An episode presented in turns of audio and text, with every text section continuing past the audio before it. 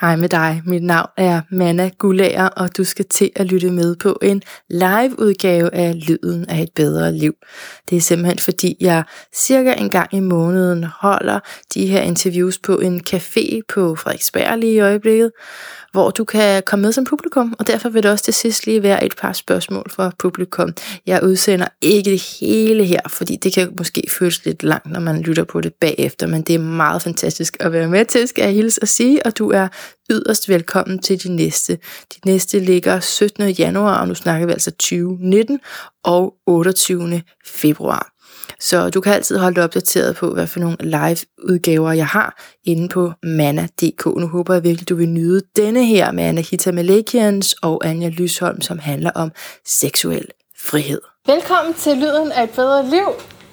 Talkshow nummer 13 her på vores marked på Frederiksberg. Vi er så glade for at kunne være her. Og så især jo med Anahita Malekians, som er folketingskandidat for Venstre, værdikriger, står der på din Facebook-profil. Ja. Og altså især med de her hashtags over 10, over 100, som der måske er nogen, der har hørt om, fordi det skabte en vis debat om øh, kvinders sexliv, for at sige det kort.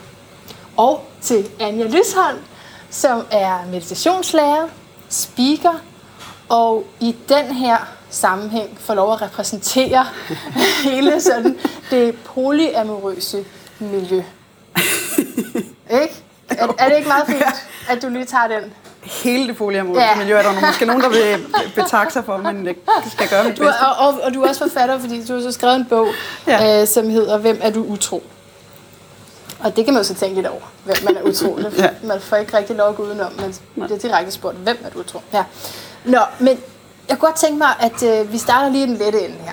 Så vi starter med at skulle høre jeres øh, lyd af et bedre liv, fordi min podcast hedder jo et lyd, en lyd af et bedre liv.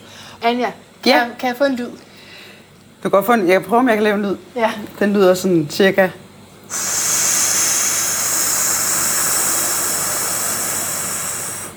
Ja. Meget... Øh.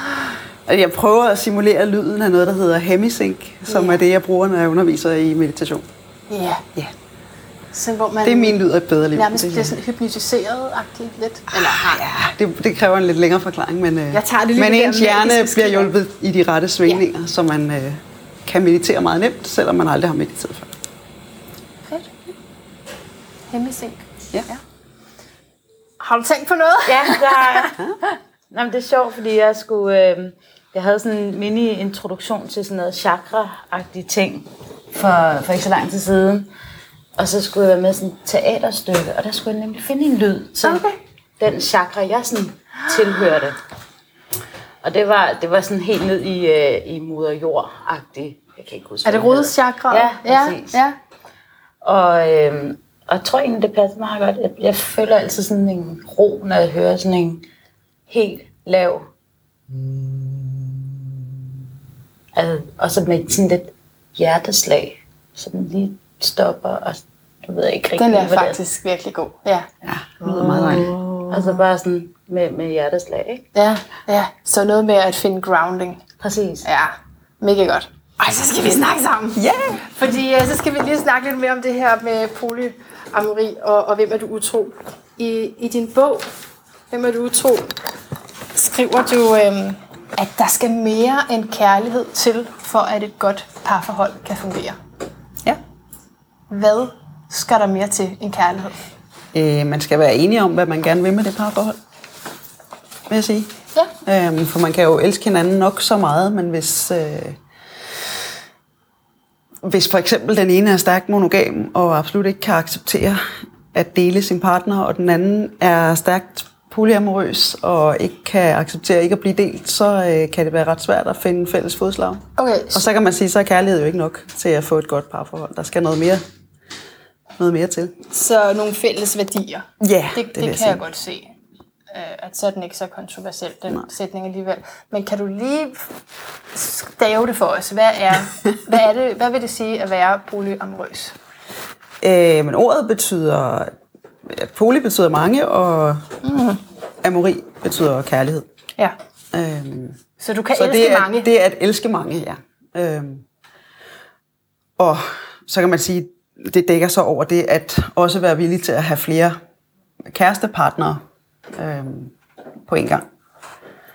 Øhm, eller sådan er det for nogen. Igen, der, der er folk, der definerer det lidt forskelligt, men sådan er det for mig. At have flere. At have flere kærester. Eller at være åben for flere kærester. Fordi man kan godt være polyamorøs. Altså jeg er for eksempel polyamorøs, man har kun én kæreste og har haft én kæreste i lang tid. Ja. Øhm, ja, så, det er ikke, så det er ikke, fordi jeg har et behov for at have flere kærester, men jeg er åben for og vil gerne have friheden til at have flere kærester, hvis lejligheden byder sig, hvis jeg forelsker mig i, i mere end en. Og det er jo det, man lige skal forstå, at. Ja. du sidestiller det med at være øh, altså alle mulige andre seksualiteter, såsom homoseksuel. Ja. Altså, så kan man være polyamorøs. Det er på samme måde, det fungerer. Det er det for mig i hvert fald. Ja. Ja, der er andre, der har det på en anden måde, vil jeg sige. Det er også det, det, det der med, når du, det er også derfor, jeg siger, jeg kan ikke repræsentere alle polyamorøse, fordi Nej. der er flere, der har andre. Altså, der definerer sig selv anderledes, men stadig kalder sig polyamorøse. Og det, Klart. det skal jeg jo ikke øh, blande mig i, vil jeg sige, eller bestemme, hvordan andre definerer sig. Nej.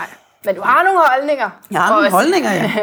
for, også sådan, som kan er lidt mere generaliserende. Ikke? Ja. Øhm, du skriver blandt andet, at øh, monogami er noget, man har besluttet sig for af praktiske grunde. Af praktiske grunde. Altså, så, så det er, fordi det er praktisk at leve Det, har, to, to sammen. det mener jeg, det har været på et tidspunkt. Eller, og det, ordet praktisk, nu, nu du havde advaret mig om, at du ville stille det spørgsmål. Så jeg har tænkt lidt over, og så tænkte jeg, okay, hvorfor valgte jeg lige ordet praktisk? Det er ikke sikkert, det er, at det er nødvendigvis så praktisk, men jeg tænker lidt, at vi er født øh, polyamorøse, eller øh, polygame, eller hvordan man ser det, U- umonogame på en eller anden måde, non-monogame. Ja. Øhm, og så på et eller andet tidspunkt er det blevet en samfundskonstruktion, at vi har besluttet, at en mand skal leve sammen med en kvinde. For så siger du jo også, at alle er det, som du lever ud nu. Altså, Ja, øhm, Alle det, er det, det er der i hvert fald undersøgelser, der tyder på. Altså hvis du spørger øh, biologer, øh, nogle biologer i hvert fald, der er sikkert også nogen, der argumenterer for det modsatte, så, øh, så vil de sige, at helt oprindeligt er vi ikke monogame. Altså der, der er vi ikke... Øh, ja, nej. der er vi til flere partnere. Men det har man så ligesom gjort, altså konstrueret samfundsmæssigt. Det tænker jeg i hvert fald, og det, Ja. ja. det, det er der noget, der tyder på, at det er sådan, det er opstået. Ja. Ja. Som en, en ja, praktisk foranstaltning, kan man sige. Øh, men jeg synes jo, det er vældig praktisk, eller kan i hvert fald være vældig praktisk, at have Ja, flere kærlighedsforhold. Ja, ja. Fordi man kunne jo også øh, forestille sig, at det ville være mere praktisk at have en, en stor familie, hvor der var flere til at tage sig af børnene, end bare de to mennesker, der har lavet dem. Ja. Øhm, så, så på mange måder synes jeg jo også, det kan være praktisk at være På hvilke flere måder er det, er det praktisk? Øh, men det kan være noget så lavpraktisk som, øh, hvis den ene elsker en stor familiejul, og den anden, øh, hvis nu vi siger, der er to, øh, hader familiejul, og egentlig hellere bare vil sidde den 24. december med sin gode bog. Jamen, hvis den, der elsker en stor familiejul, har en kæreste mere, som også elsker en stor familiejul, så kan man jo holde jul med den person. Så kan den, der har lyst til at sidde hjemme, sidde og passe sig selv. Ja. Øhm, det kan også være, at man har fælles øh, ferieønsker med, med den ene kæreste, og ikke med den anden. Og på den måde kan man, er man mere fri i sin, øh, sin måde. at- Ja, ja, altså, og, og det, vi skal jo faktisk, jeg glemte lige at sige temaet for i aften, men det er seksuel frihed. Ja. det er seksuel frihed, og jeg har endda i sin tid, det var i sommer, vi snakkede sammen om det her, ikke? Øh, skrevet, er det en vej ud eller en vej videre? Mm. Og med det spørger jeg egentlig til, om om det nu også er smart i længden, eller om man vil fortryde det. Altså om det sådan er, ja, det føles mega godt, men så i længden, så finder vi ud af, det, det kan ikke rigtig lade sig gøre. Mm. Altså, hvor, kan man spørge, hvor længe har du været polyamorøs? Så du... Øh, det kan du godt spørge. Det har jeg, har jeg været altid. Ja. Øh, men jeg har ikke altid vidst, at der var et ord for det, og jeg har de første 30 år af mit liv troet, at man kun kunne være monogam. Og at hvis man så tændte på andre end sin kæreste eller partner, øh, så måtte man jo være utro. Fordi det var, det var ligesom det eneste valg, jeg kendte. Og det ved jeg godt, det var så et dårligt valg at være utro. men, øh, men jeg kendte ligesom ikke til andet. Jeg anede ikke... Altså jeg havde godt hørt om, der var noget med åbne forhold, men så forekom det mig som noget, der handlede om at, at have flere sexpartnere, og måske ikke var noget, man talte med sin partner om, og, og sådan, så virkede det som noget Ja, rent seksuelt. Øh. Så i dag er det mere, så når hvis man kommer ind i sådan miljøet, eller ind i den her filosofi eller tankegang, mm. så, så er der nogle sådan klare regler eller rammer for det. Så det ikke bare er, at jeg har sex med hvem som helst, eller... Øh, altså, det, det kommer an på, hvem man er. Okay, det er meget okay, forskelligt, okay. hvordan folk indretter sig. Okay. Øhm, men, øh... Nå, for jeg kan huske, i, i forhold til ja. så snakkede du om øh, at have medglæde. Altså, mm. når du så har forelsket dig, og så, så siger din kæreste, nej, hvor godt. Ja. altså, at du forelsker dig og, en anden. Og om, ja. ja. ja. Så, så det er jo, det er jo, det er jo også et, et dejligt aspekt af det, synes jeg, at man kan glæde sig på hinandens vegne. Altså, der er jo mange, der siger den der med, hvad jeg ikke ved, har jeg ikke ondt af. Der er mange, der, der kører den stil og ikke vil vide, Nå, okay, hvad partneren laver. Og jeg har, jeg har det modsatte øh, og siger, hvad jeg ikke ved, kan jeg ikke få glæde af. Øh, fordi jeg ved, at hvis, hvis min partner øh, kan komme glædestrålende hjem og fortælle mig om en dejlig oplevelse, han har haft med en anden kvinde, så kan jeg føle det, der kaldes medglæde. Altså, øh, som er det at glæde mig over, at han har haft en dejlig oplevelse. Om det så er... Ja. Så, så det i det, du finder friheden? Ja. Ved at sætte ham fri emotionelt? Det er seksuelt. bestemt også en stor del af det. Øhm, for der er jo mange, der, når de hører om polyamori, eller seksuel frihed, eller ja, hvordan man nu betegner åbent, åbent parforhold i en eller anden form, så er der jo mange, der, altså kritikere af det, der tænker, at det handler bare om mig, mig, mig. Det er bare dig, der skal have hele tiden, og du vil bare, du kan ikke få nok, og du skal bare rave til dig af mænd eller kvinder, eller Øh, og jeg, og det, det er helt overset, det at man også faktisk har en stor glæde ved at give sin partner den frihed. Øh, det er også en meget stor del af det. Øh, så det handler bestemt ikke kun om, at jeg skal have. Jeg tror, er det sværere som kvinde at være polyamorøs egentlig? Det tror jeg ikke. Nej. Øhm. Der er nogen, der sagde, nej, det har det ikke. Hold nok. nej, jeg, og jeg skulle faktisk til, og det kan jeg jo så se, at jeg har ret i, hvis jeg kigger på et ansigt hernede. Øh, jeg skulle til at sige, at jeg tror faktisk, at nogle mænd vil, vil sige, at det er omvendt. At det er sværere at være mand. Øh, ja. Fordi der kan være en tendens til, øh, at altså den kvindelige, frie, stærke seksualitet, den bliver meget hyldet i dag egentlig. Og på den måde kan man godt få sådan lidt, ja, lidt anerkendelse, hvis man er fri i sin seksualitet og sit kærlighedsliv. Men mænd bliver stadig set sådan lidt skeptisk på, og sådan, ah, det er garanteret bare, fordi han er ude på at score en masse damer og få... Uh, altså, ja. hvor vi godt kan se, om kvinder, jamen vi kan også bare elske flere, men mændene, de er nok bare ude på Okay, men er det så ikke også det med mændene? Nej, altså, når du så, de mænd, du så kan vælge imellem, er det ja. så ikke også så nogen, der bare er Nej, ikke, rigtig mange? Nej, Nå. ikke øh, dem jeg kan. Altså, der er, jo, der er nogen imellem, men der er også nogle kvinder imellem, der er sådan. Altså, der, der ser jeg ikke nogen kønsforskel. Okay, og det, og det er fint nok, eller hvad? Altså. Ja, det er fint med mig. Ja. Øh, altså, det er, ikke, det er ikke det, jeg søger, kan man sige. Så, jeg, jeg vil sige, jeg synes jo, alt er fint, så længe man er ja. åben og ærlig om det, ja. og så længe man, ja. man vælger at stå ved det og sige, at jeg er til flere partnere, og jeg er kun interesseret i sex, så hvis vi to skal noget sammen, så skal du ikke forvente noget forhold. Men så ved jeg, hvad jeg har at forholde mig til. Men hvis man nogen går ud og siger, at jeg er også polyamorøs, jeg vil også gerne have en, enormt mange kærester, men i virkeligheden handler det ikke så meget om amorøs, amorøsiteten.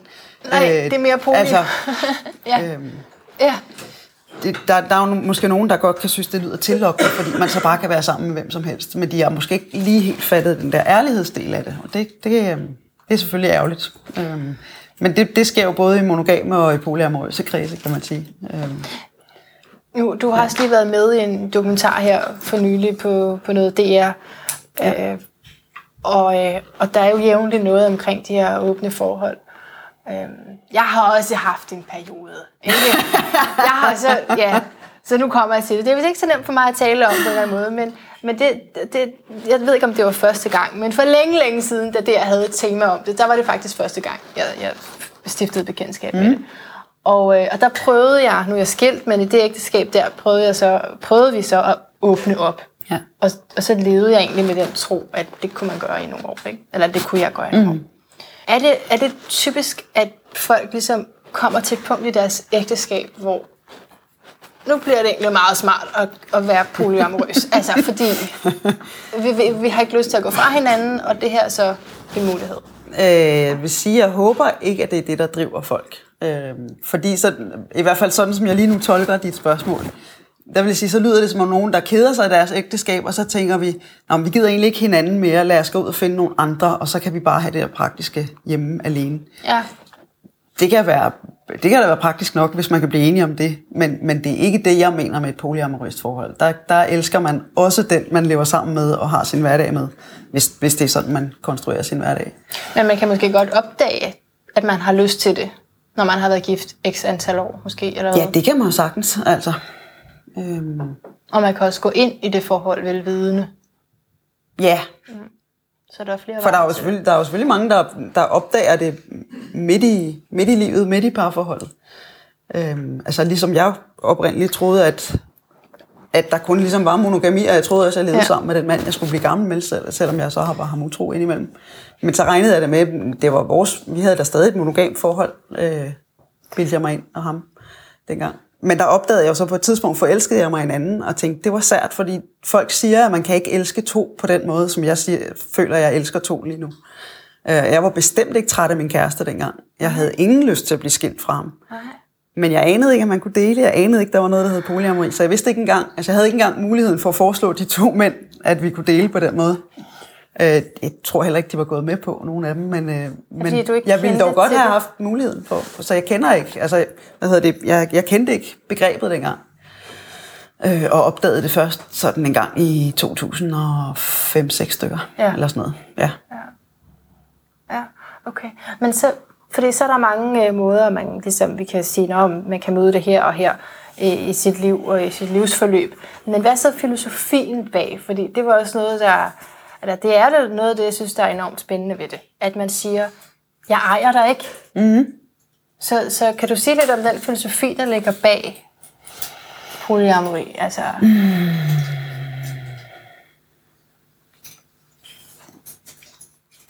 Ja. altså, hvad er det for en kærlighed? Men det, det, er jo egentlig, jamen det er jo egentlig ikke så meget en filosofi, for så lyder det meget tænkt. Og for mig mm. er det egentlig en følelse, okay, jeg kan elske okay. flere Ja, godt. på én gang. Og, og det jeg så vælger at gøre med det, eller det, det er jo så der valget ligger, kan man sige. Vælger jeg så at udleve det. Øh, og det, det er det, jeg gerne vil have fritid. Øh, fritiden, ja. Det ville også være dejligt. Friheden ja. til at, at leve det ud. Øh, I stedet for at skulle sige, Nå, nu elsker jeg ham her, så må jeg ikke også elske ham her. Så jeg bliver nødt til at vælge den ene eller den anden. Hvad, Øhm. hvad føler du, hvis du skal vælge mellem den ene og den anden? Jamen, så bliver jeg jo ulykkelig over at miste den ene. Jo. Ja. Øh, og det synes jeg, det, det kan jeg ikke se nogen grund til. Altså det er der, hvor jeg sådan... Øh, at det er jo grunden til, at jeg har valgt at leve åbent polyamorøst, for jeg vil ikke begrænse mig. For jeg kan ikke se nogen grund til det. Altså der er nogen, der er sådan, hvorfor kan du ikke vælge? Jamen, jeg sådan, hvorfor skal jeg vælge? Det er jo en, og det er der, hvor jeg tænker, det er den, den der sociale konstruktion, vi, vi bilder os ind af naturlig, uden at det egentlig er naturligt. For det kan vi jo se på, at vi forelsker os i flere. Nogle af os, der er også, jeg ved godt, der er nogen, som er, er monogame, øh, og det, det har jeg ikke spor imod. Jeg har ingen mission om, at vi alle sammen skal være polyamorøse. Øh, hvis man har det sådan, at man kun elsker en af gangen, så skal man endelig blive ved med det. Tror du nogensinde, ja. det vil blive blåstemplet at være et kærlighedsforhold, hvor man elsker flere? det tror jeg bestemt. Jeg Ja. tror, vi bevæger os den vej. Ja. Ikke, igen, ikke at alle bliver polyamorøse, eller vedkender sig det, eller vil ind i det, men, øh, men jeg tror bestemt, at det, at det bliver helt normalt på et tidspunkt, at sådan er vi nogen, der lever. Fordi du må jo også møde det, hvis, altså når du så møder mænd, eller, og, og så de er taget. Altså så, så mm. er der jo noget der allerede, hvor man så kan mærke, okay, altså øh, øh, udvalget er vel mere begrænset, hvis de fleste ligesom er til en. Ja, Men- ja, det er det jo. Og det kan også være, tænker, det kan også være svært at, at øhm, hvis man føler, man skal missionere hver gang, eller sådan ja. overtale nogen hver gang, eller Ja, hvis man Ja. forelsker sig i, i monogame og hele tiden føler, man skal omvende nogen. Har- har du- på, så på den måde er, det jo, er der jo begrænset øh, mm. udvalg, hvis man vil ud og, og møde nogen, der Ja, har det på præcis bare- samme måde. Og så kan man sige, selv inden for, for den gruppe af erkendte, øh, åbne, polyamorøse, kan der også være begrænset udvalg, fordi der også er altså forskellige måder, man gerne vil leve på som polyamorøs. Ja. Hvor nogen gerne vil for eksempel have ligestillede forhold, det går jeg ind for, og vil gerne have. Og hvor andre har, vil gerne vil leve i hierarkiske forhold, altså hvor de har en, det, de kalder en primær partner, som er den, måske den, de bor sammen med. Ja. vil være meget naturligt tit for folk, øh, så er det vores, vores primære partner, og så går vi ud og har andre kærester ved siden af. Og hvis man nu ikke har lyst til at være en, der er ved siden af, øh, jamen så, så vil jeg for eksempel trække mig og sige, det er fint, men Okay, jeg, vil også, jeg vil også nogle gange være sammen med ham til jul, for eksempel. Så jeg vil ikke... øh, Nej. så jeg gider ikke et forhold, hvor jeg bare er, er hende, der er, er plads til, når der Nummer lige to. tilfældigvis er plads, vel? Eller, Nej, og det, øh, okay, det, det, er, ikke, faktisk det er meget ikke godt. lige min drøm om et Nej. forhold. Det, det er meget godt, du siger mm. det, fordi øh, det, der, det, hvor jeg prøvede det af, der var det jo netop det der primære partner, Ja, og ja. så havde man andre, og så handlede det om at blive mandens primære partner. altså, jeg er den primære, ikke? Eller? Ja. ja, Ja. okay. ja, og så er der jo stadig en begrænsning i, hvis man hele tiden synes, man skal være nummer et, og, og altså, så kan man komme ud i nogle kampe med... Det er en lille smule monogamt, ikke? Tænke Jo, det er det sådan set. At jeg vil gerne være det, du har primært har fokus på. ja. Ja, okay. Så når, når du taler om frihed, ikke? Mm. seksuel frihed, hvad er det så? Hvornår føler du, at, at, at nu er du fri? Altså, det er, ikke- det er ikke sex med mange, det skriver du i din bog. Det er ikke det her overfladiske, jeg har bare sex alle mulige steder. Nej. Altså- Nej, ikke for mig, men det, men det kunne det jo også, det kan man sige, det indebærer det også. Altså når jeg lever polyamorøst, så har jeg jo implicit også lov at være sammen med flere seksualpartnere, hvis jeg har lyst til det. Ja. Igen, på min måde at, at leve på, ikke? Øhm, der kunne være andre, der havde andre regler og aftaler. Øhm, så for mig er det egentlig friheden til at relatere med andre mennesker, sådan som jeg har brug for at relatere med dem. Og lade, lade en vis relation udvikle sig naturligt, som den nu udvikler sig, om det er med eller uden sex.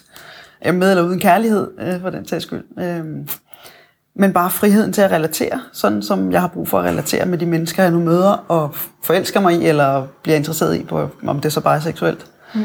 Så, så for mig er det en frihed til at relatere. Ja. Men så, jeg. Jeg kan sagtens se det jo sådan også... Jeg, jeg er jo en lille smule filosofisk, ikke? Så, så det, der har inspireret mig, det er, at man siger, jamen, kærlighed, det er så smukt og så stærkt og så, så varmt, at du kan ikke bare eje det. Du kan ikke sige, at du skal elske mig, altså mm. kun. Øh, så, så at sætte hinanden fri, jeg, der, der er noget meget smukt og tiltagende mm. ved det. Men når det så er sagt, Ja. er vi så gearet til det, er mit spørgsmål, ikke? Ja. Fordi øh, jeg er jo sådan en af dem, der så ikke... Altså, det synes jeg var besværligt. Mm. Eller, og, og blev såret, og blev afvist, og blev utrolig ked af det jo, ikke? ja. Øhm, men så er der andre, der kan have nogle andre oplevelser med det. Altså, ja. Ja, det er jo også meget forskelligt, hvordan vi er gearet. Altså, mm. fordi for nogen er det bare sådan fuldstændig naturligt. De er fuldstændig fri for jalousi. øh, De har ikke nogen angst for at miste. Der er ikke noget, der trigger dem overhovedet, fordi de simpelthen er bare sunde, har haft en sund barndom med forældre, der gav dem kærlighed og alt, den der var barndom igen? Er det det? Øh, måske den der barndom kunne godt have noget med det at gøre. Og så er der jo andre, som, som er virkelig bange for at miste, og hvor gerne de end vil kaste sig ud i et, i et polyamorøst forhold, øh, har de virkelig svært ved det der med jalousien, fordi den, man er ikke fri for jalousi, bare fordi man er polyamorøs. Nej, okay. Øhm, så, så det er ikke fordi, at vi polyamorøse er sådan nogle overmennesker, der bare sådan, ej, vi elsker bare frit og alle, og, og intet kan vælte os af pinden. Altså, det, det er man slet ikke garderet mod. Du skriver nemlig noget om, om jalousi ja. I din bog, hvor du, jeg synes, du udfordrer læseren lidt med et mm. spørgsmål. Du skriver sådan her. Ønsker du kun din partner er lykkelig, hvis du er årsagen til den lykke? ja, det synes jeg er et godt spørgsmål at reflektere over. Og så, så, Når man jeg selv skal sige det. så sidder man lige først sådan, ja, ja, ja. altså, jeg skal Ja. da være årsagen, ikke? Eller, Jo, nå jo. nej, men... Og, så, og, og har man det sådan, så er det jo også fair nok. Altså så igen, det må man så kommunikere ærligt til en partner, som forhåbentlig er enig. Så er det jo ikke noget problem. Det er, i jo hvert kun fald problem man- der, hvor man gerne vil noget andet. Ikke? Ja, fordi det er jo så, når man så går fra hinanden, så, så er det sådan et hadeforhold. ikke? Fordi han behøver ikke være lykkelig længere. Jeg, jeg er her jo ikke længere. Altså, så jeg kan godt se, at der er noget Ja. modent i det, du siger. Ja. Trods alt. Alright. Øh, du bliver udsat for flere spørgsmål senere, Anja, Ja. men tusind tak for det her så langt.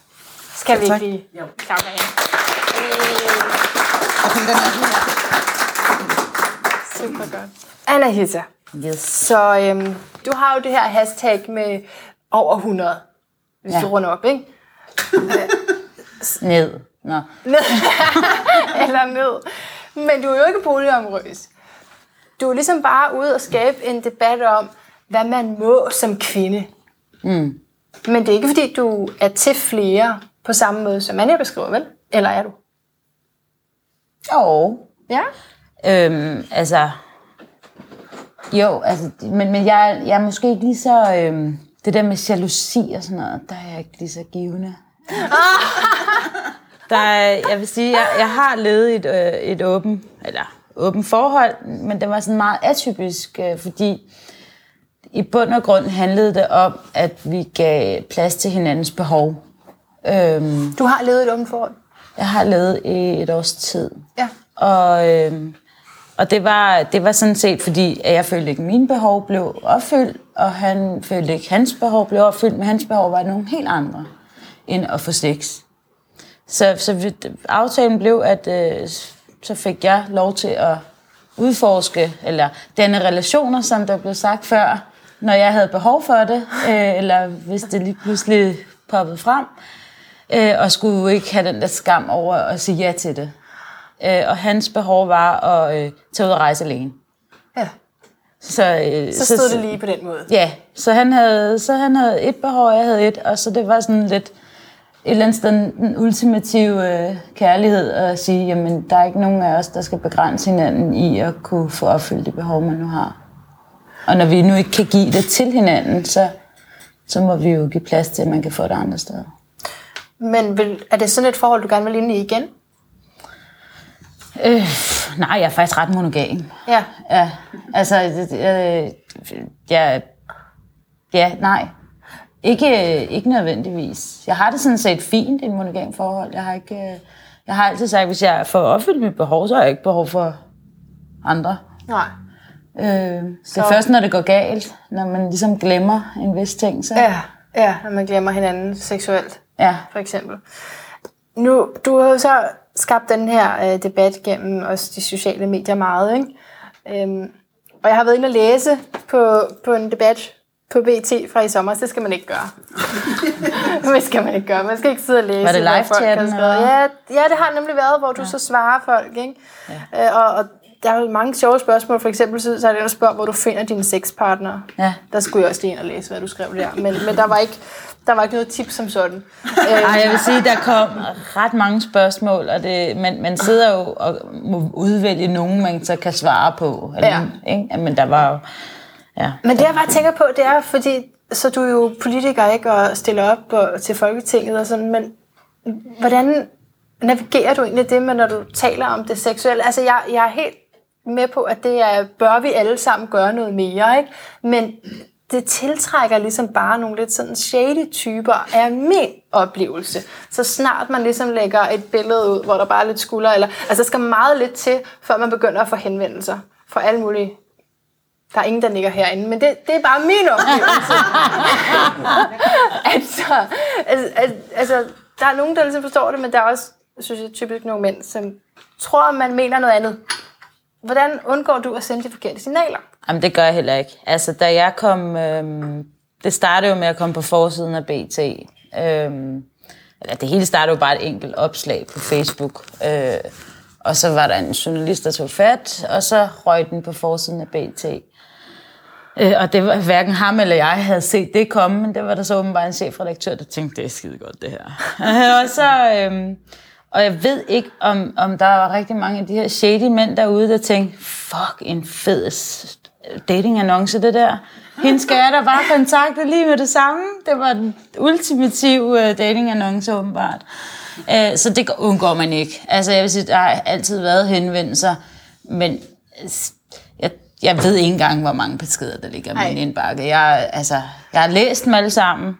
Jeg har ikke svaret på jeg tror, jeg har svaret på tre ud af tusinder. Men, men tror du, det er derfor, det er svært for det politiske og så det, det personlige og det seksuelle at gå hånd i hånd? Altså fordi det simpelthen altså, bliver misbrugt eller Nej, fordi ja, nu, er jeg jo også, altså, nu har jeg jo også lidt med kommunikation og sådan noget at gøre. Ja. Ikke? Og øhm, det kommer lidt an på, hvilken medie du henvender dig i. Altså hvis det havde været en artikel, eller et eller andet, jeg havde skrevet i Berlingske, eller Altinget, eller et eller andet, den dur, så, øh, så er der ingen tvivl, så ville det være sådan en helt mismatch omkring det. Øhm, og, og så samtidig havde haft et politisk indlæg ugen før om Ja. øh, en motorvej eller et eller andet. Ikke? Nu er jeg jo fra Venstre. Ja. Øh, men, øh, men altså, så, så det, at den kom ud der, hvor den gjorde, og det var BT, det gjorde også, at, lad os face it, det er bare ikke de mest politisk interesserede, der sidder og læser BT. Øh, så derfor så tror jeg ikke, de lavede den kobling. Der må gerne sådan en ah, til, før Ja. det er interessant. Så, så for dem, der tror jeg bare, at emnet blev bare vigtigere end en eller anden sted, hvem jeg var. Og, og der var ikke, øh, der var egentlig ret få, der hele tiden prøvede at sige, hvad har det med politik at gøre? Eller hvad er dine mærkesager? Okay. Eller hvor, er det, vil du bruge det til at komme i Folketinget? Var sådan, nej. Altså, Det var der hvad- få, der sagde. Det var der få, Ja, der ja. sagde. Så det vil sige også bare, at det var ikke der, øh, man lavede koblingen alt for meget. Det var faktisk mere dem, der var politisk interesseret i mig før. Som var sådan lidt, hvorfor bruger du nu det her til at komme ind i Folketinget? Ja, ikke? Og jeg var ja. sådan, det har jeg ikke gjort. Nej. Det er jo Nej. ikke, en- der står ikke, det er, ikke sådan, det er ikke sådan, min valgplakat kommer Nej. til at stå hashtag over 100 på, eller sådan noget. har overvejet. Bare hashtag over 3000 stemmer. Er det egentlig stadigvæk øh, levende, det der hashtag? Er det noget, vi kan bruge i aften? Hvis, Det kan vi øh, sagtens. Det kan vi godt. Øh, Jeg er jo begyndt at holde foredrag om det, så... øh, Så der bruger du, der hashtagger du. Ja. ja det godt nok, godt nok. Så vi fortsætter. Hvordan fik du det til så at handle om ligestilling? Fordi du er optaget af øh, seksuel frihed og sådan, men du vil også gerne bruge det på en eller anden måde til at sige noget om, hvordan vi indretter os samfundsmæssigt. Mm. Går jeg ud fra. Så hvordan lavede du det så, den konvertering fra, at folk synes, at det er meget spændende, det handler ikke om politik, til at det faktisk handler om ligestilling? Jeg vil sige, der har været et, der har været nogle rigtig dygtige journalister, der har, øh, og, dem, dem, dem, og det er over bred kamp, der har været gode til at tage sagen op, og ikke hele tiden øh, gøre mig til et eller andet, øh, altså til hovedpersonen på den måde, at det skulle dreje sig om mit sexliv. Nej. Så det har hele tiden været, at de har for øje på sagen, hvilket har gjort, at det har været nemt at tale om, hvad betyder det her for, for, for samfundet, at vi stadig har unge mennesker, der går og udskammer hinanden øh, for, for at være seksuelt aktiv. Øh, og, eller ikke være. Der, den går begge veje. Ikke? Jomfruerne, de får også hug. Øh, Ja, så, så der er sådan en, øh, der har været en god debattone, kan man sige, og, et sam, og det sjove er jo så også sammen, de journalister har været enormt øh, søde ved mig, Ja. øh, og har haft enormt stor respekt. det har været For- tiltrængt måske, at der er nogen, der tør tale jeg om tror det. ikke, der har været en eneste journalist, der ikke har sagt, at jeg synes, du er modig. Mm, øh, mm. Så, så på den måde har det været enormt nemt at gøre det til en sag, i stedet for bare et eller andet sexannonce nærmest. Ja. Ikke? ja, ja, godt. Og der er flere ting i det, du siger der. Uh, jo, først og fremmest, så skal jeg lige høre, hvad, hvad er egentlig så normen? Hvad, eller hvad skal man gøre? Hvad så er det rigtigt at gøre seksuelt? Altså, fordi det er netop rigtigt, at både hvis man er, er jomfru, og hvis man har været sammen for mange, så er det forkert. Mm. Jamen, hele pointen med kampagnen var jo egentlig, eller det blev den jo til, at, at, at gøre op med normerne. Ja. Altså at sige, der er ikke nogen norm. Nej, hvad- der er så? hverken for meget eller for lidt. Øh, der er faktisk en helt bred spekter af normer. Øh, men det er som om, at vi sætter os fast på, at der skal være de her yderliggående normer.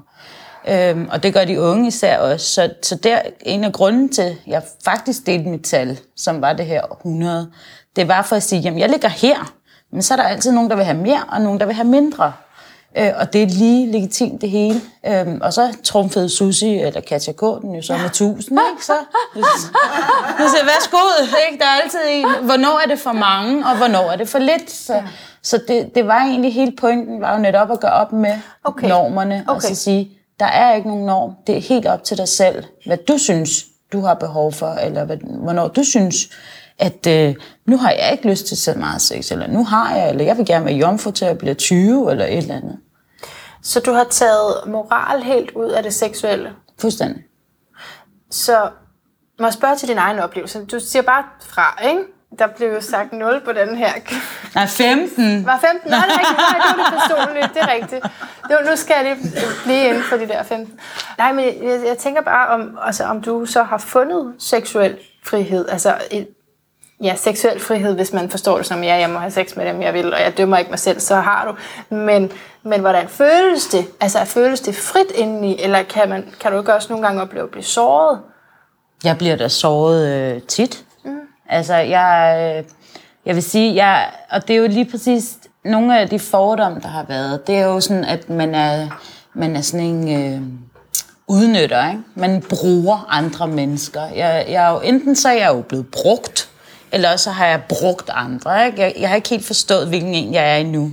Men, men der, der, der er aldrig nogen, der sådan siger, at det er to mennesker, der har haft samtykke og har brugt hinanden, hvis man kan sige det på den måde. Jeg har altid haft sådan, jeg har jo altid indgået en relation, og har altid tænkt, at der er nogen, hvor jeg siger, okay, hvis det er sådan en 25-årig fyr, ikke, så ser jeg, vi skal ikke lege far, mor, børn. Så der, det er sådan, det, det er en kategori, ikke? Så, så ved vi godt, det er, Det er det ryger sjov. over i for sjov. Ja. ja. Okay. Øh, og det, så kan man godt kalde mig bruger. Øh, og så... Øh, og så er der den næste kategori, hvor det er sådan, jamen, det kan jo være potentielt noget. Og, øh, og så... Og der, der giver jeg sådan set los øh, fra start af. Der kan jeg, jeg kan sagtens blive forelsket på, en, på et par dage. Ja. Øh, og så kan jeg lige så godt blive såret igen ugen efter, fordi de så fandt ud af det, fordi de Så du forelsker dig hurtigt, men kan, det, du kan også hurtigt komme videre. Ja, men ja. altså det er først, når jeg sådan siger, nu giver jeg los. Det er ikke sådan, at jeg bare, "Åh, Nej. første date, til, Nej, det er sådan en fantastisk. bevidst handling. det er, det er noget, det er noget jeg, øh, der, jeg lukker op for. Det er ikke noget, jeg lukker ned for. Altså, Okay, du, vil, du vil mærke livet, eller ja, hvad? Er det så, altså så lukker man ligesom op, og så siger nu må du gerne komme ind, og så øh, kan det være, at det ikke går alligevel, og så bliver man nødt til at bearbejde det, og så, øh, så går der lidt tid med det, og så går man videre, ikke? Ja. Så det er, sådan, det, det, er, det er aldrig den anden vej, fordi der er også rigtig mange, der tror, man er sådan afstumpet, at, øh, at man ikke øh, at man er følelseskold, Ja. Når man er sammen med mange mennesker. Ikke? At man kan bare lukke op og ned, lukke op og ned, og sådan er det jo ikke. Vi, øh, vi kan vælge at sige, at vi lukker op, men det vil svare til at sige, at jeg åbner mig mere op, eller fortæller mere om mig selv, eller er mere sårbar, øh, fortæller mine følelser og sådan noget. Øh, det kan jeg undlade at gøre med en 25-årig. Ja, jeg Og så kan det virke, som om det er koldt, men det er jo bare et, et valg om, hvad man gerne vil kommunikere ud. Ikke? Ja, hvad for en forhold man vil have. Jeg sidder og tænker på det der rodchakra, når, mm. du, når du siger lukke op og lukke i. Ikke? Jamen, altså, der er jo også noget i vores krop, som, som man ikke bare lige kan styre måske. Altså, det kan jo blive følelsesmæssigt, selvom det ikke var tænkt sådan, når man så har sex. Vil du ikke sige det? At det kan blive det, selvom man...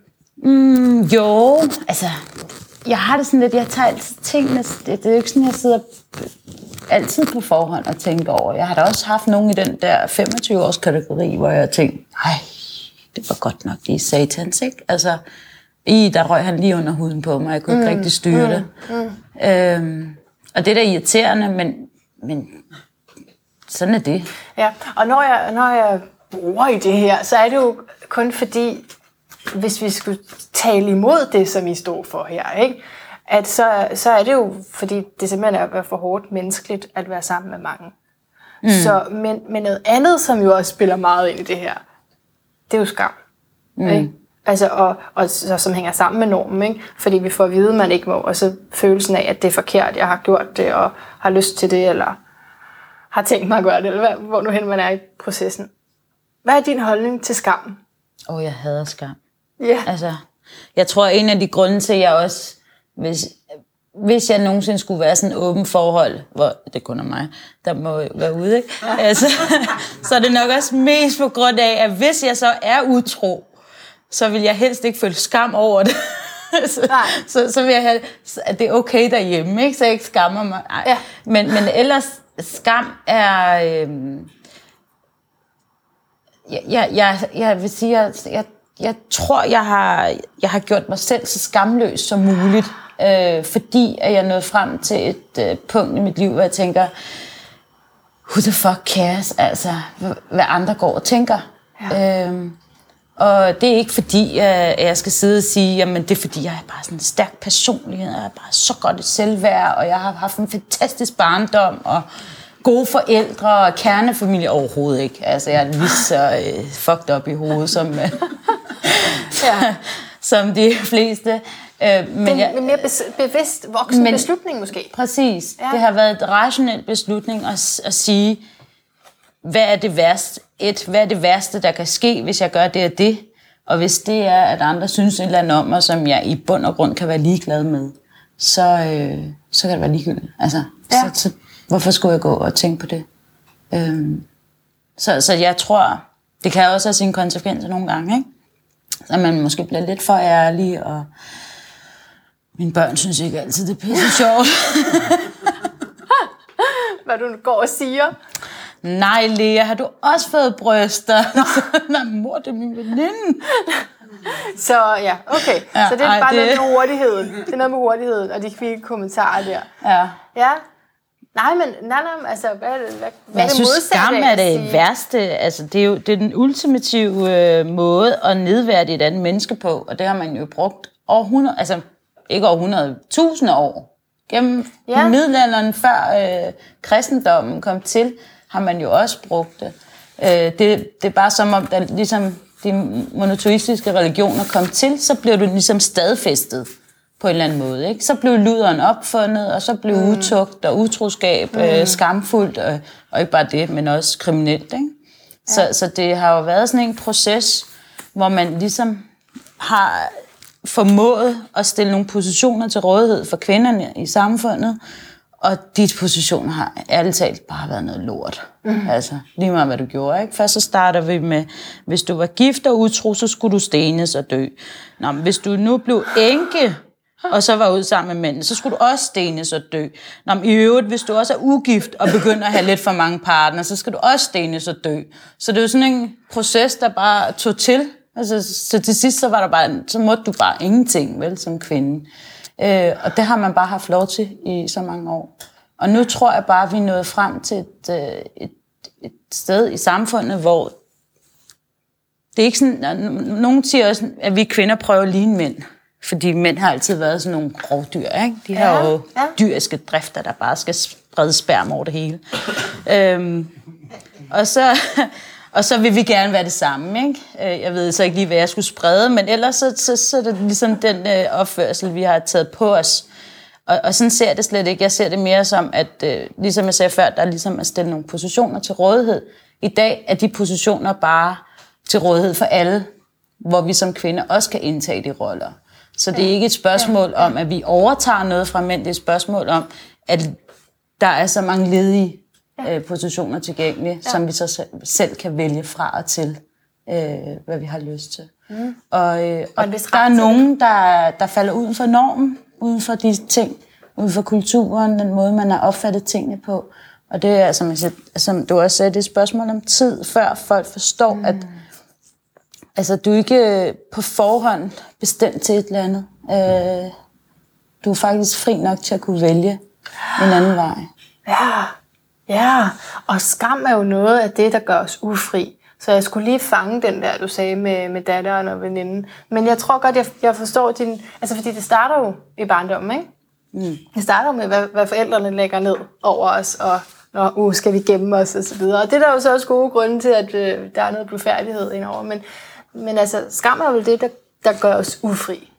Det er det, og jeg synes faktisk, at øh, voksne og forældre især enormt dårlige til at øh, oplyse deres børn frem for at gøre det til noget skamfuldt, især når det handler om seksualitet og sex. Altså, jeg, jeg tror, det var i går, jeg læste en artikel om, at øh, Glostrup svømmehal havde sat nogle billeder op, som var pornografiske. Øh, ja, i voksen øjne var det pornografiske, fordi vi har bare kun to ting, vi kan forbinde. En banan, der, så, så må det absolut være en tissemand, ikke? Fordi ja, ja. et barn på fem år tænker jo selvfølgelig også, at der står en kvinde og spiser en banan, det er en tissemand. Ja. Det gør de jo ikke. Så, så der, vi er jo med til at danne den der seksualitet og seksualisering så tidligt, ved at pådute vores ja. egen fordom og skamfuldhed ja. ned over dem. Så der var en far, der var blevet dybt krænket. De skulle der fjernes. Der var i hvert fald ikke nogen billeder for børn. Og jeg havde bare sådan lidt, åh, hold nu mm. kæft. Altså, ja. i stedet for at tage snakken med dem og så sige, ja, det er bare en dame, der spiser en banan. Det ser lidt mærkeligt ud, men ellers så er det det. Så havde barnet skulle da aldrig nogensinde opfattet det seksuelt. Og hvis det var, de havde opfattet det seksuelt, for Gud har jeg aldrig troet en otteårig gør, øh, så, så havde det jo netop vigtigt at tage snakken. Og så sige, ja, det her det er en måde at portrættere seksualitet på. øh, og så snakke om pornoen, og snakke om alle de her ting, som hører med til seksualiteten. Det gør vi slet ikke i dag. Mm. Altså, det er så skamfuldt for forældre. Ikke? Men, men du er jo så gået ud, og du har netop også, altså så er det så også kommet til at handle om dig, og det er så typisk, sådan er det så. Og det, ja, har du så sådan er, det er godt for narcissister, ikke? Ja, det er fint nok. Så lad os tale lidt mere om mig. Ja, men, øh, men det har jo gået, det er jo gået rent ind af en grund, ikke? fordi vi har, vi har manglet nogen, der tør tale om det. Øhm, hvad har slagsiden været? Har du fortrudt noget i den her stående frem med seksualitet? Altså, er der, er der noget, du sådan har, har været ærgerlig over? Øh, altså, jeg tror, en af grundene til, at det gik rent ind, det var jo præcis det der med, at vi er blevet så øh, poleret på en eller anden måde, altså, især politikere. Ikke? Vi, vi er sat over i en kasse, og, og det er ligesom de der pæne, de må ikke lave nogen fejl, de må ikke have en seksualitet, Gud forbyde, hvis det også gik på toilet en gang imellem. Altså, så, og de skal bare tage sig af vores land, og så er der nogle af dem, der bliver udskilt lidt for deres retorik. Ikke? Øhm, og, og jeg har da altid sagt, at jeg gider simpelthen ikke at være i den kasse. Øhm, så, så det der med at koble lige pludselig noget helt atypisk til noget typisk politiker-ting, det var nok det, der skabte ramme skred. Ikke? Det var mm. det, der ligesom gjorde, at det brød igennem. Fordi der havde været politikere gå ud og tale om det her emne. De havde jo stået fint foran kamera, men ja. tænkte, det er da også helt forfærdeligt, at vi har sådan en ungdom, der tænker sådan, det må vi se på. Det er lige før, vi skal nedsætte en kommission. Ikke? Ja. Og man sidder og tænker, åh, altså, skyd dig selv eller eller andet. øhm, men, men jeg havde det bare virkelig sådan, kom nu, der må sgu der, der, vi må sgu da kunne stå frem. Hvis, det, ja. hvis vi skal være repræsentanter for folket som politikere, ja. så bliver vi simpelthen også nødt til at være repræsentanter på alle parametre. Ikke bare politiske holdninger, men også bare menneskelige værdier. Fordi det er sgu da det i sidste ende, der er med til at, at definere den politik, vi også laver. Hvis folk ikke ved, hvad mine menneskelige værdier og holdninger er, hvordan kan de så stole på, at det er den politik, jeg også har tænkt mig at føre igennem øh, på sigt? Så, så det var lidt derfor, at når de to ting blev koblet sammen, så, så brød det igennem lydmuren, kan man sige. Det er personlige. Det er personlige. Øhm, og, øh, og så det, jeg har fortrudt, jeg har ikke fortrudt noget overhovedet. Tværtimod, jeg synes, det har været en fantastisk rejse, og er det stadigvæk. Og jeg synes, en af de største øjeblikke var sidste uge, hvor jeg holdt det her foredrag øh, foran 500 gymnasieelever om det her emne. Og vi fik en hel sal øh, med 500 gymnasieelever til at stå og klappe og, og var, følte sig så frie og, ja. og snakkede åben om seksualitet og sex og alt muligt foran alle andre. Øhm, det, det, var, det viste bare, at det her det er faktisk noget, der, der er vigtigt. Og det er noget, der er vigtigt for ungdommen. Så jeg er enormt glad for, for at det kom ud. Jeg vil sige, at den eneste ting, som har rørt mig lidt, det har været min 10-årige datter, som, mm. øh, som havde været med i studiet til aftenshowet, øh, hvor ham, øh, hvad hedder det, verden havde læst nogle ting op, som folk havde skrevet. Og, og det var jo blandt andet, at jeg var luder og sædcontainer eller eller andet. Øh, og det har hun jo så hørt. Og det har, hun, det har bidt sig fast i hende. Øh, det, har, øh, det gør hende ondt. Det forstår jeg godt. Så hun, ja. hun, det, er sådan, det, har, det kan jeg mærke, det går hende på, at der er nogen, der har kaldt hendes mor øh, for luder. Mm. Øh, og hun, og, altså, hun, er så et ekstremt lyst til at dræbe dem, mor. Hvad skal hovedet af den? så rolig nu, skal det er bare et ord. så, lidt, så, så der må jeg sådan, der, der er lidt kritisk-psykolog i gang derhjemme i gang med. men, men ellers så, nej. Altså, og hvis det koster mig noget politisk, så fred være med det. Mm. Så, så er det i hvert fald ikke mig, der er snærpet. nej, det er det ikke. Hvad, nu du selv siger det med det politiske, hvis jeg lige kan nå et, et sidste spørgsmål, før jeg kaster dig over de her dejlige mennesker. Øh, den politiske karriere, hvad, hvad er det, du vil? Hvad vil du kæmpe for, og hvad vil du kæmpe imod? Jeg vil ikke valgkamp endnu for Kom med Nej, men jeg tænker bare sådan, altså, og hvor meget det har at gøre med det seksuelle her. Altså sådan. Mm. Jeg tror, altså, jeg startede i politik, fordi jeg var sådan meget konkret, og, og der var nogle sådan helt lokalpolitiske ting, jeg gerne ville ændre øh, i København. Ikke? Og med tiden efter, jo mere jeg sådan har bevæget mig ind i det, jo mere kan jeg se, at jeg... Øh, jeg rigtig meget savner nogle, nogen, der faktisk er bannerfører for, for noget politisk ideologi mm. og værdipolitik igen. Jeg synes, vi er blevet sådan teknokratisk øh, samfund efterhånden. Vores regering er blevet sådan en, hvor man bare laver politik, fordi nå, der er lige et hul, der skal lukkes her, og der er lige en, et hul, der skal lukkes der, og så laver vi lige lidt justeringer. Jeg synes, der mangler politiske visioner, jeg synes, der mangler ideologiske debatter, jeg synes, der mangler helt samfundsmæssige værdidebatter. Øhm, og det synes jeg, at, øh, at jeg kan bidrage med. Det er værdikriger. Det er værdikriger. Ja, simpelthen. Super godt. Tusind tak for det her. Tak. Lad os lige give en op. Tusind tak.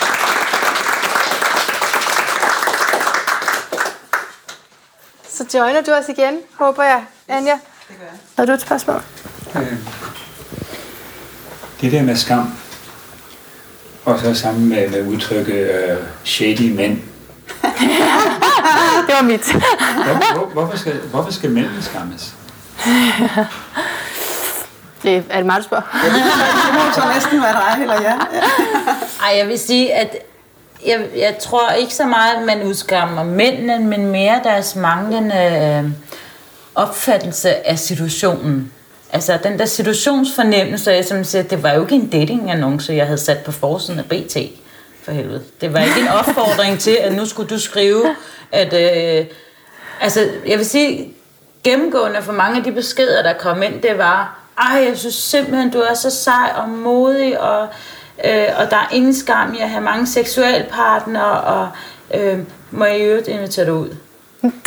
altså, og, man kan sige, det, A for trying, øh, ja. øh, altså prøve at invitere men det er bare sådan lidt, jamen, kunne du ikke bare have holdt den til det andet? Øh, hvorfor, hvorfor skal du lige se en eller anden mulighed? Altså, tror du, fordi jeg er billig, eller hvad, mm. hvad er det, der gør, at du... Og det, altså, jeg må indrømme, der er jo nogen... Altså, nogle gange ved man jo godt, hvilke niveauer man måske ligger på, sådan rent fysisk. Øh, jeg går da heller ikke ud til enhver modelfyr og siger, vi to, vi passer bare sådan sammen. Vel? Altså, jeg ved da godt, hvor, jeg, hvor, hvor min grænse ligesom går. Mm. Øh, og der er altså virkelig nogle mænd, hvor jeg tænker, havde du virkelig selv forestillet dig, at det der ville komme til at ske? Og så, så det bliver shady. Altså, ja. det bliver sådan noget, prøv bare at have lidt situationsfornemmelse. Det er faktisk også det, jeg mener, fordi de ved godt, der formentlig, at der ikke er en reel mulighed, men så får man alle mulige mærkelige kommentarer. Og der er altså mange shady mænd derude. Så, så det I gør, det er udskammer det mænd, som ikke har de samme forventninger, som I har? Nej, vi udskammer mænd, der ikke har en øh, forståelse for situationen. Som ikke har den samme forståelse for situationen, som I har? Åh, oh, ja. Ja, det kan man det vel godt sige, men øh, det er ikke, jeg vil ikke sige, det er så meget en, en udskamning, mere en konstatering. At, øh, det, altså, det er, jo, det er jo bare en påtale af, det vil svare til, at øh, der var en, der sagde noget grimt, øh, og så sagde jeg så til dem, at det, at det er upassende. Altså, så, så jeg har det sådan lidt, hvis jeg ikke må tale om, at der er faktisk også nogle, fordi et eller andet sted kan man sige, det, de overtræder jo også min grænse. Ja, ja. Jeg har jo ikke bedt om, at folk skriver sådan nogle beskeder til mig. Så, så et eller andet sted, så har jeg sådan lidt, hvis man overtræder min intimsfære, min grænse, så må jeg også rigtig gerne svare tilbage på det og påtale det. Godt svar. Ja, vi er på det aller sidste minutter, så hvis du har noget, så er det nu. Ja. jeg, jeg, er sådan, jeg sidder med lidt af et dilemma. Jeg ved ikke, om jeg kan formulere det som et spørgsmål. Nu skal jeg prøve. Mm. Øhm, jeg har været gift i 25 år i et fuldstændig traditionelt monogamt forhold, og jeg overvejede aldrig at kysse på andre. Eller, altså, så, så det, var slet ikke, det, det, det figurerede ikke i min bevidsthed. Så det der med, at man, man, man polyamorøs eller, eller monogam, det er sådan... Øh, det var i hvert fald ikke Nej, det jeg så ville sige, det er, at så er jeg blevet skilt, og nu er jeg et sted i mit liv, hvor børnene de er store, og jeg har ligesom, jeg skal, det, den, min næste kærlighed er ikke en, jeg skal have børn med. Det er en anden, det er en anden konstellation. Og så har jeg lovet mig selv at være nysgerrig på, så hvordan skal det så se ud? Og jeg har lovet mig selv, at hvis det skal være monogamt, så skal det være, fordi jeg tager et bevidst valg om, at det er det, der er det rigtige. Mm. Så lige nu, der lever jeg polygamt på en eller anden måde, eller, eller, eller, eller serielt monogam. Jeg ved ikke helt, hvad jeg gør. Det, det er sjovt at udvikle det. Og det jeg så vil hen til, det er, at hvordan, hvornår, hvor, altså, hvordan, øhm, fordi vi er alligevel så kulturelt betinget til at være monogame. Så det der med, at du, du refererer, om nu har du efterhånden så mange erfaringer med, at det, at du deler din kærlighed med en anden, betyder ikke, at så er der mindre til mm. jer hver især. Hvor jeg kommer jo til, og jeg kan allerede mærke nu, jeg ser et par mænd i åbne forhold. Og jeg kommer da til at mærke noget, noget smerte i det, og så lynhurtigt reflekterer om, så er det nok ikke det rigtige for mig. Men det kan jo godt være, at måske er det det rigtige for mig, men der er nogle erfaringer, jeg skal hente mig, før, eller der er i hvert fald nogle erfaringer, jeg skal hente mig, før jeg kan konkludere, om det er det rigtige. Altså jeg tror, man kan godt risikere for hurtigt at tage en beslutning om, at nå nej, det er nok ikke, mm. og så, så er jeg nok monogam. Eller, så Ja, så det er egentlig det er et dilemma. Jeg ved ikke, om det egentlig er et spørgsmål, men den der, ja. hvornår har man testet nok til at vide, om det er det ene eller det andet? Ja, ja. ja, ja apropos ja. det, du sagde, at man alligevel vil føle jalousi, måske, ikke? Altså, ja. ja, og jeg tror, man skal, man skal, man skal, ja, og igen, det kan også være skidesvært jo at mærke efter, hvornår er det her en sund udvikling for mig? Præcis. Hvornår er det nogle grænser, jeg faktisk har brug for at få over, ikke overtrædet, hvad hedder det, udvidet? Ja, ja, ja og hvornår er det en bare præget, usund, altså, vi, vi har en prægning, som gør, at der er nogle ting, der gør ja. ondt, men det er fordi, vi er vant til at kigge på dem og være i dem på en måde. Ja. Det tror jeg er rigtigt, øhm, ja. Så nej, nu fik jeg bremset dig i... Ja, ja. Øhm. Men er det ikke også at finde trygheden et eller andet sted i sidste ende? Ikke? Fordi jeg har det sådan lidt... Jeg har ikke noget behov for en kæreste lige nu. Mm. Øh, men alligevel så ser jeg en, selvom jeg kunne have set tre-fire andre, men så er det ham, jeg vælger at se sådan gang på gang, selvom han er et svin og, og noget, ikke? øh, undskyld, nu vil jeg ikke nævnt navnet.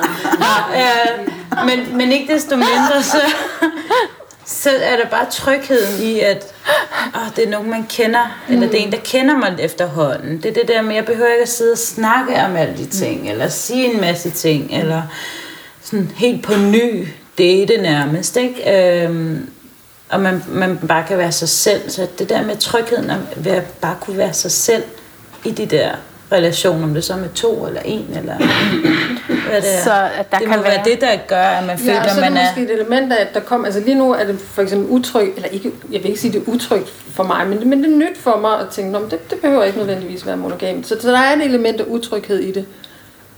Og kan vide, om man så når til et punkt, hvor man finder en tryghed i den utryghed, eller utrygheden bliver skiftet ud med noget andet. Jeg, altså, det, Ja, altså man kan jo godt finde ro i udviklingen i hvert fald, hvis, mm. igen, hvis det er en sund udvikling. Øhm, jeg tror i hvert fald, man skal være opmærksom på netop, at, ja, og det, må at det føles, at det føles til... sundt og trygt, fordi man kan jo godt få, altså det der med jalousi for eksempel, hvis jeg oplever jalousi, så, så arbejder jeg sgu med det, fordi jeg vil kunne rumme, at min partner også har flere partnere. Øh, det, det er så ikke umiddelbart et problem for mig, men, men hvis det var lige nu, øh, så ville jeg skulle ind og arbejde på mig, for det, det ville være ret vigtigt. Men der kan jo også være andre, der oplever, at det faktisk ikke er vigtigt for dem, at de arbejder med det kun for deres partners skyld, og, og de i virkeligheden selv vil gå i stykker indeni, men så skal de jo ikke øh, nødvendigvis over den hurdle, eller så, så det kommer også meget ind på, der kan, også være, der kan jo også være noget skam i, øh, kan man blive ramt af, og måske også især blive ramt af fra andre, der synes, øh, du skal da bare kunne rumme alt, fordi nu er du jo polyamorøs, eller nu lever I i åben forhold, så skal du bare kunne rumme hvad som helst og alt. Altså, der kan man også, der, der har jeg da også nogle gange følt, følt en, en skam over, hvis der var noget, jeg ikke kunne rumme, og måske især prøvede at, at rumme ting, som det faktisk ikke var rimeligt, jeg rummede, men, men fordi jeg virkelig, altså, så, så er jeg også meget selvudviklingsorienteret, og arbejder meget med om alt af mine egne følelser og alt af projektioner og man kan, man kan hurtigt øh, komme i sådan lidt en selvudviklingsfælde også, hvor det, hvor det meget handler om, at sådan, jamen, det er også bare mig, der skal arbejde med sig selv, mm. og så kommer man faktisk ud i nogle urimelige forhold, og det, det dur heller ikke. Man altså, det, kunne mærke sine grænser. Og det skal man desværre erfare på den hårde måde nogle gange. Ja. Så det er der, hvor jeg tænker, man skal lige ind og mærke efter, hvor er det en sund udvikling, ja. og hvor er det... Mm. Øhm, faktisk noget, man, hvor man faktisk bare skal sætte en sund grænse og sige, det her, det vil jeg ikke være med til, det passer mig ikke. Og jeg sætter en grænse lige her. det er svært at bryde ind, for det er så spændende. Men øh, det, tiden er simpelthen gået. Så øh, tusind tak, Anja Lysholm og Anna Hitta Malekans. Tusind tak. tak.